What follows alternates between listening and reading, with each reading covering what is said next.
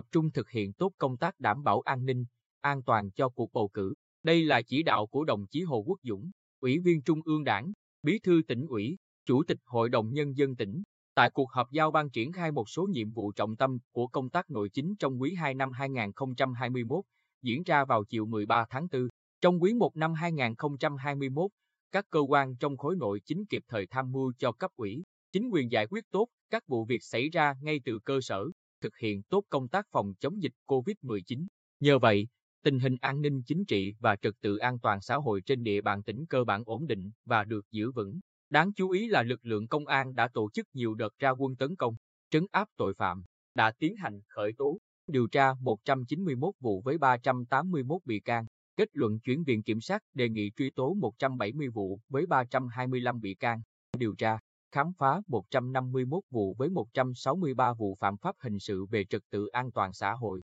Viện Kiểm sát Nhân dân các cấp đã thụ lý kiểm sát 597 tin báo, tố giác về tội phạm, đã xử lý, giải quyết 297 tin. Tòa án Nhân dân các cấp đã giải quyết, xét xử 1.187 trong số 3.185 vụ án, vụ việc các loại, trong đó án hình sự đã xét xử 185 trong số 321 vụ. Cơ quan thi hành án dân sự đã thụ lý 5.547 vụ việc, đã thi hành xong 1.397 trong số 3.802 vụ việc có điều kiện giải quyết. Thanh tra các cấp, các ngành tiến hành 25 cuộc thanh tra, kết thúc 12 cuộc, qua đó thu hồi cho nhà nước 2,079 tỷ đồng. Phát biểu kết luận hội nghị, đồng chí Hồ Quốc Dũng ghi nhận và đánh giá cao những kết quả đạt được trong công tác nội chính quý 1 năm 2021. Đồng chí Bí thư tỉnh ủy nhấn mạnh, trong quý 2 năm 2021, cùng với cả nước, Bình Định sẽ diễn ra cuộc bầu cử đại biểu Quốc hội khóa 15 và bầu cử đại biểu Hội đồng Nhân dân các cấp nhiệm kỳ 2021-2026